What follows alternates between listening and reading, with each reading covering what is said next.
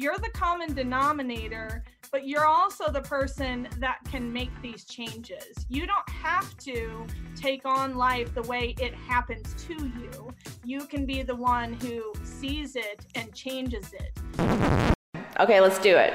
Let's do it. Hi, everyone. Welcome back to Inspired Leadership. My name is Tyler Bailey, and I'm here with Susan Power. Today, we have a wonderful guest on. I'll get to that in just a second. But as I just got to thank you as well for all the support and all the ideas that you're bringing to us. We keep doing this because of you, and we can't, I can't help but enjoy it. It's it's become a big part of our lives, and thank you for uh, for supporting it. With that said, let's move to our guest today. Is Trisha Trixie. Trisha Trixie is a mask maker. She's made over 900 masks as well as a cancer warrior. She's written a few books. First one called Days of Corn Tortillas, and her second book is Falling into Fabulous. I personally met Trixie at a Toastmaster convention, the world champion of public speaking. She was there, and I couldn't help but get lost in conversation with her for an hour. I know you're going to love it. I don't want to spoil too much. Let's hop into it. All right. So uh, let's hop into uh, the first uh, first thing I want to ask you is like tell us tell us about you and growing up and how how do you see the world differently today than you did in the past? What's what's changed? I did not lead a normal life by any means. And I joke, but kind of not joke, that my life growing up and even into adulthood can be summed up with one phrase of it's not fair. it's not fair. because I have had a rough life. And it's been that way when I was writing my book. I found out from my mom, it's been that way since even before I was born. Mm. And that comes from my mom falling down the basement steps and almost losing me, to wow. my mother having experimental chemo back in 1970, and she didn't know she was pregnant, and they wanted her to abort me. Oh my God. So I almost didn't even make it here. So I've been a survivor since the beginning. And my parents divorced when I was really young, on top of mm-hmm. that. And mm-hmm. then I went to go live with my dad. And luckily I did because I went to live with him, not knowing that my mom was sick at the time. I just thought they were divorced. And I lived with him from eight until 10. And then he passed away falling off a high school scaffolding. Oh wow. God. So yeah. that's just before I'm 10. just... As you see, life's not fair. Yeah. The mentality. So, how do I look at things different to back then? When I was young, I truly felt that way as a young child. Like, mm-hmm. this isn't fair. Things keep happening to me. This really sucks. And that was by the time I was 10. Mm-hmm. And if you read my book, you'll see it didn't stop then. As I was a teenager, other things happened to me. I unfortunately had to go through, you know, self harm and anorexia. And I do talk openly about rape and molestation that I also unfortunately had to go through. And so I just kept feeling that until I was about 18.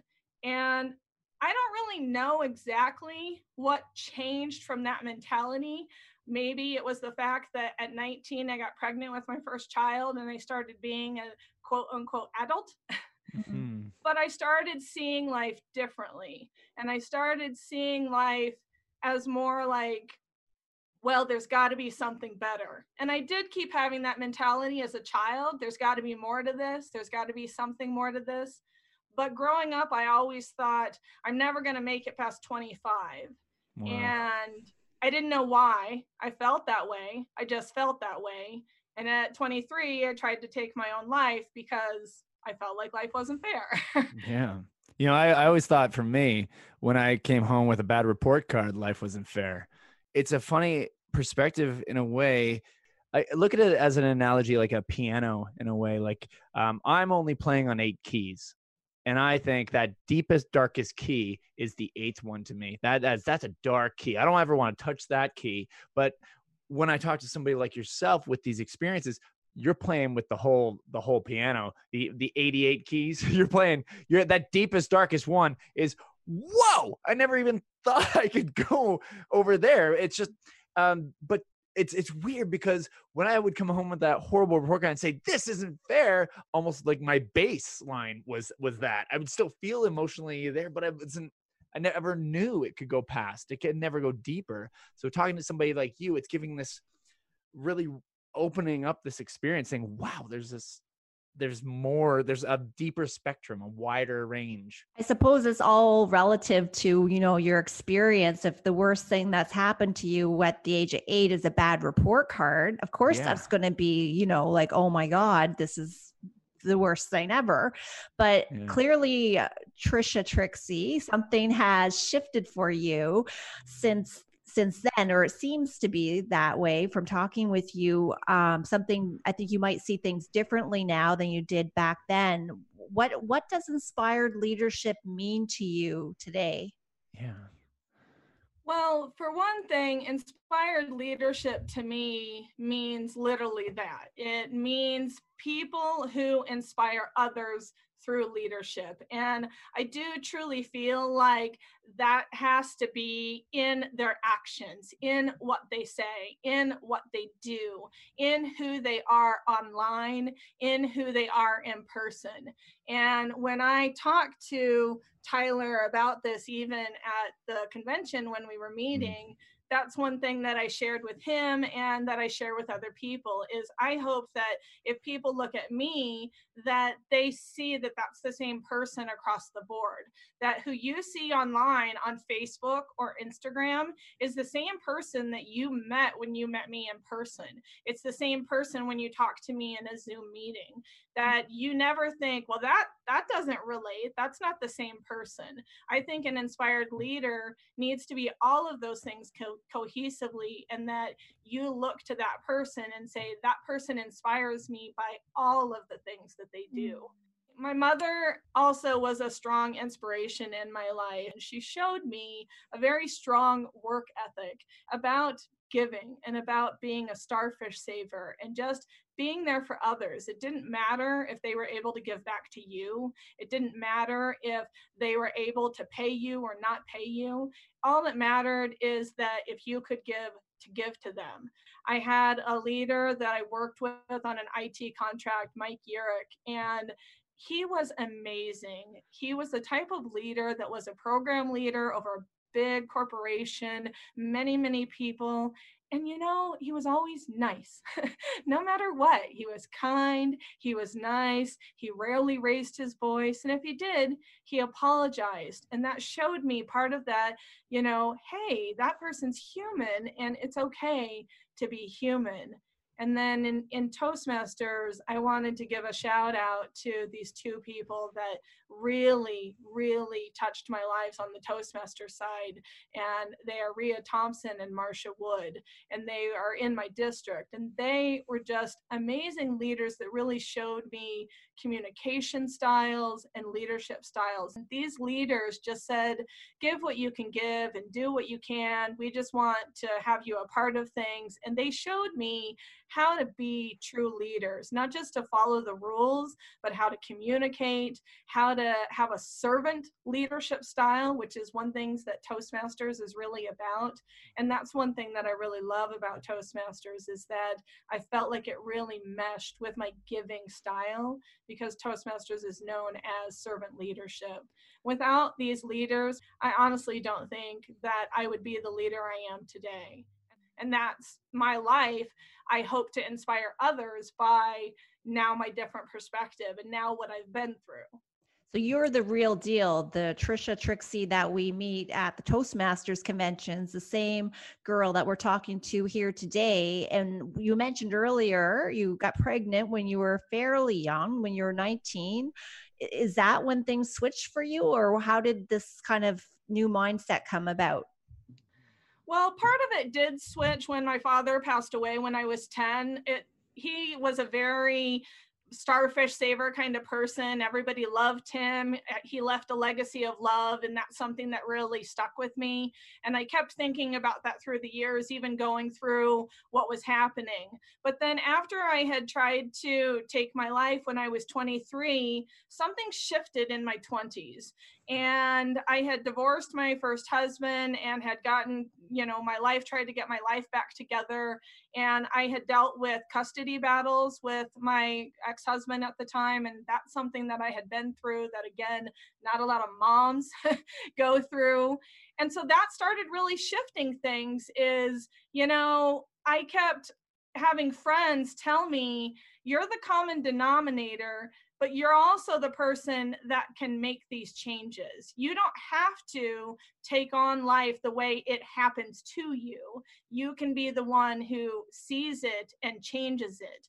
And it was like, okay, well, if all my friends keep telling me, hey, this is in your hands, quit playing the victim, start doing something about it. From mm-hmm. 23 to 27, I started doing something about it and was like, all right, what do I do about it? You know, I'm tired of the rug being pulled out from underneath me. And that's mm-hmm. when the change really started happening after I had my second son as well.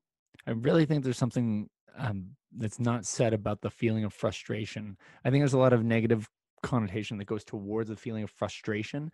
And uh, for me, I remember I, I felt pretty dark in a in a, a, horrible place after in college, and um, it was only until I felt truly you could say authentically addressed my frustration and sat in it and did something about it that I actually started moving my life in a better direction. Um, and it's it's almost like yeah, you you were just so frustrated with the points that I I got to put a stop to this. Um, there's so much power in that. And I think a lot of people, it's, it's sad. A lot of, uh, I mean, when I grew up, I was taught to, you know, bad feelings push push down. you know, just don't right. worry about it. Feel good. Be, nah, there's power there anyway you uh, one thing when i met you i just gravitated towards you because you have this giving persona you host events you you're part of the mask maker group you've been uh, sewing over 900 masks now. How do you how do you keep this giving mindset? How do you what what advice can you give to people that are right now especially in a take take kind of hoard mentality that's like just don't want to lose anything we didn't always have a lot of money. We didn't always have a lot of things. And as you heard, I've been through a lot of storms in my life. What do you do when you've got all these storms constantly going through your life? And it was just a mindset change. And that's one thing that I talk to a lot of people about is it's you know mind over matter it's a mindset change and looking at you know, can I step outside of myself here and say, you know, I'm not the victim anymore. What can I do for others? Maybe if I give to someone else, maybe I'll feel better. And maybe I'll stop thinking about my problems and my storms and my trials and my adversity. And that's where it started from and where it stemmed from. But it started, you know, in that space. And then it turned into, my therapist always teases me that I'm the crusader for humanity. wow. and I like that he coined that right away as soon as he said it. I was like, gotta put that on my Facebook. Hold on. You know, that was my new title because I do feel that way. I just I just want to love the world. I just feel like I've always had that there's got to be something better than this. And teachers and quotes and drama. You know, you always hear this if you want change, be the change. And if you want to see a difference, make the difference. And I took that to heart. Okay, I guess I'll be the one making the difference. I guess I'll be the one being the change. Mm-hmm. And I just mm-hmm. want to give and I just want to help humanity and I want to be there. A part of the mask making thing is mm-hmm. I used to have a fashion business and prior to my cancer I had that and when you have cancer you go through something called like chemo brain and I just couldn't sew for a while and I I would look at my sewing machine like I was an idiot. I was like how does this thing work?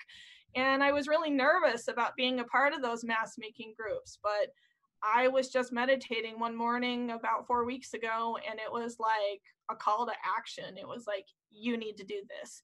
You need to be a part of these mask makers. You have the skill, you can help, and people need this. And so mm. I just worked it out and started helping. And I think that we often think we don't have those gifts and we don't have something to offer. And I just shared this on a Facebook Live yesterday that we all have amazing gifts. Some of it is just posting memes and positive, uplifting things to make people feel better. Some of it is making a mask. Some of it is doing a podcast on inspired leadership. right? Mm-hmm. We all have gifts and we just need to recognize what do we have a skill set for and where are we willing to share that? Are you willing to do a Facebook live video? Are you willing to do a podcast? How can you give back? Because when you give back, you step outside of yourself and you see life in a whole different perspective. It's almost like people forget to ask the question, how can I even give?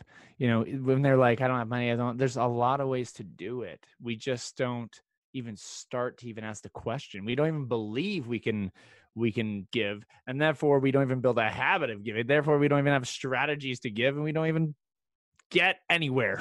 You know we just don't do anything about it because we just don't believe we can.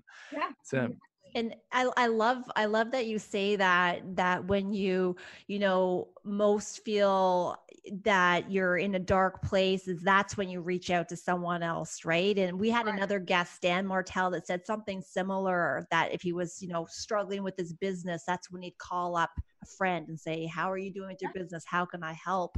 And there's something really empowering about taking action like that and it's, it's almost impossible i think to feel like a victim when you're giving to other people because you're not focused on yourself you're focused on the other person.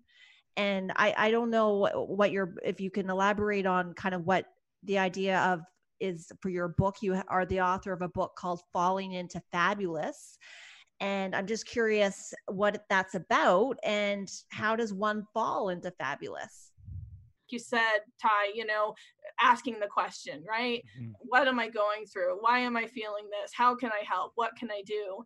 And part of that falling into fabulous is really seeing yourself. And one of the things that I share in my book is you really recognize when you're at the bottom when you are making friends with the blades of grass and you and the dirt have become acquainted with each other. You're like hi dirt i'm down here with you right?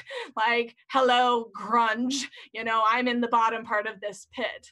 But to me and what i try and share with others is when you're that low there's really only place to go and that's up right? The, mm-hmm. just look up look up from that perspective. And falling into fabulous is recognizing that we're not falling into despair we're not falling into negativity and that falling is often said as such a negative and bad thing but falling is not bad falling is a part of failing. And how many times do we hear about these stories of Benjamin Franklin and Thomas Edison and all these people who failed and failed and failed and learned that's how you don't make a light bulb, that's how you don't do physics or how you mm-hmm. don't do Tesla or whatever, right? Those things are life lessons. And so all of those things that kept happening to me when I wrote the book, it was during my first cancer journey. And I thought, well, here's an opportunity where I'm sitting still so I can write this book and I can help share with others that all of these things that I've been through led me to this point in my life. They made me the person I am. I'm not who I am despite these things that happened to me. My husband doesn't love me despite them happening. These things happened because I am this person because of that. And my mm-hmm. husband loves me because of that. That's who I am. That's why I am the person I am. So I wouldn't change a thing. And it's hard to say that sometimes, like, oh, I really want to go through those things. No, not really. But at the same time, I know that that made me the strong person that made me resilient, that made me tolerant, and that made me a giver and made me say, Hi, I've been where you are. I've walked in your shoes. I really have. Mm-hmm. Come to me. I have that empathy, not just empath, but empathy. I've really been where you are. I have walked a mile in your shoes. And that's what Falling into Fabulous, that book was about. And that's the whole mantra of it. I say, when given the option of being fabulous, why would you choose anything else? Because we all have that choice, right? We all have yeah. the choice of choosing fabulous. What we think about today with COVID 19, I don't know what you guys think, but my experience is that most people, this is adversity for for the world, that most people seem to be a lot nicer today and a lot more empathetic and a lot more um, in it for everybody else and not just for themselves. And I just I would just wonder if that's going to continue post pandemic. I'm crossing my fingers. Yeah. I don't know. I really hope so. My friends kind of tease me because if you look at the cover of my book, I, I have pinup curls and victory rolls, and I was really into that for a while. I loved the whole 1940s genre. And they said, well, we haven't seen that so much lately. We've seen, you know, a very hippie vibe from you and, and, you know, head flowers and things like that. And I said, yeah, I'm kind of more like a person from the 60s, like peace, love, happiness, man, you know? and I think that's more of how I feel. And I'm hoping that that does continue in that same mindset is what you're saying that, you know, we see how much we're helping each other. Example, yes, I have these mask orders and I posted on Nextdoor and I went to sleep one night and I shared this on, on the K-Love radio station. I went to sleep and I woke up the next morning and I had 350 mask requests. Yeah. And I said, Whoa, I can't make this many. If you guys want me to do this, I'm one person with a sewing machine and a cat. You're going to have to help me. and they said, I'll cut for you. I'll cut t shirts. I'll cut this. And I have this whole new friendship of people mm. I didn't even know in my neighborhood. I'm in an apartment and there's all these homes around here. And I'm thinking, had COVID not happened, would I have ever gotten to know these neighbors? Would I have ever seen this community. And mm-hmm. in another group I'm in called the Love Rising Collective with Dragon Tree, she talks about this tribal community that we're starting to go back to, which is what you're talking about. And I think that that's going to be more a part of it. And I really hope that stays. And that's part of that kind of hippie vibe of, you know, we're going to help each other. Oh, you need milk? Hey, I got milk. You need toilet paper? I got toilet paper. You need material or thread? I got thread for you. And I think that that's really great well, if you look at an organization like that, and then we take uh, the leaders of the organization, um, and it's it's thriving, it's thriving, right? And you get some people in there like, oh, this could be so much better. Oh yeah, it could be so much better. Um, what are what are some what are some blind spots that some leaders might have that you think are, are in today's world that I was it was it that we didn't prepare enough for this or um, what do you what do you think in today's you know corporate world?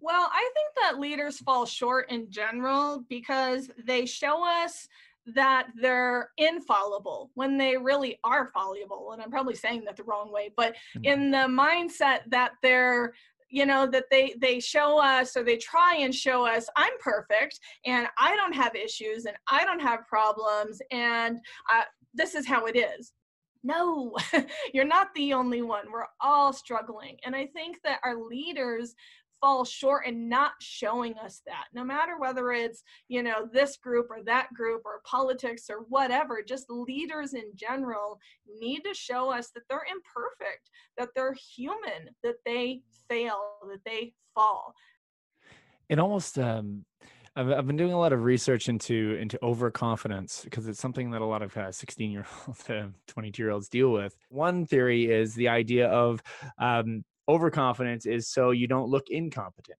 It makes me think that a lot of leaders are just not comfortable being being that that vulnerable so they have to just be this overconfident perfect thing and they fall into these traps yeah they always want to look like they're winning all the time but if people could just get both men and women more comfortable you know expressing real emotion within you know reasonable way at work oh my god they would win over the hearts and minds of their employees and people would think oh my god they're human i'll follow them i'll do whatever i can to help them like they're real people mm-hmm. right Right. That's what we need. We need real people to show us how to get out of real situations. We need people to relate to. What do we hear on American Idol all the time? That was relatable, right? That's the very first thing that Simon says, right? Mm-hmm. You know, that was relatable because mm-hmm. that's what we're looking for. Even out of music, in leadership, and all things, people want something relatable. I can relate to that person. That person has been where I've been. That's how that person got out of that. That's how that person handled that and yeah. you know we don't need to be overconfident and say i'm perfect things are great no we're human show your humanness i have way more people connect to me and thank me for being real and showing that vulnerability even when it's hard I had the opportunity to sit down with uh, the CEO from DHL Canada, Andrew Williams, and that was a couple weeks back. And I asked him, you know, how do you break down the barrier between you as a CEO and the person sitting right outside who seriously is uh, just helping the random person off the street coming in with with orders. How do you break that barrier? And he says exactly what you're saying. It's this uh, showing you're a real person and that you you can make mistakes but you're prepared for that. Right. Yeah. Yeah they trust him. They don't feel like they need to be perfect around him so trisha trixie where can our listeners go to find out more about you and the latest projects that that you might be working on one of the places that is best to find me is trishatrixie.com. That's where you can find all of my projects. But my recent project, since about the fall and going into this year, is called My Legacy of Love. And what my legacy of love is about came about through my second cancer journey. So I had cancer from 2016 to 2017, and then I had it again in 2019. And after that second journey, I strongly felt like I was saved here for this purpose for a reason. And I felt like a big part of that was the legacy of love that I saw my father and my mother teach me on giving and being a starfish saver and helping other people to have love in the world. And how could I represent love in the world in our current times. And this was even before COVID happened. And I decided that I wanted to do that by posting inspiring and uplifting messages. And I have a Facebook group for that. And I also have a Patreon where if people want to support me, the more that they support me, the more I can do. I can put more marketing out into the world, I can get more messages out. And like I said, ironically, that happened even before COVID, and it's become even stronger now with the coronavirus because I think more than anything, we need positive and uplifting messages. So if you're on Instagram, it's My Legacy of Love Project. Please come follow me. You'll receive daily inspirational messages. I put them together at the end of each month for the coming months, and I have themes for each one. This month is an inspiration of hope, and I think that we need that more than anything. So definitely. So please come follow me. We have a Facebook group and you, like I said, you can follow me through my trishatrixie.com. It's also there. I really just hope to inspire other people. And I just want to leave a legacy of love on this world. And we never know. As a cancer patient, we see it even more so that we never know what tomorrow will bring. I don't know if I'm going to wake up tomorrow and be gone. I don't know what guarantee there is in life. And we take that for granted a lot of times. And I want to make sure that when I pass, that people will look back on my life and say, hmm, what a legacy of love that woman left. And that's my legacy of love. Thank you to all of our listeners of the Inspired Leadership Podcast. My name is Susan Power, and on behalf of myself and my co host, Tyler Bailey, we really appreciate your support. We love making this podcast, and we invite you to share it with a friend. Give it a like, leave us a comment and let us know who you think we should bring on the cast. Until next time, stay well, be grateful,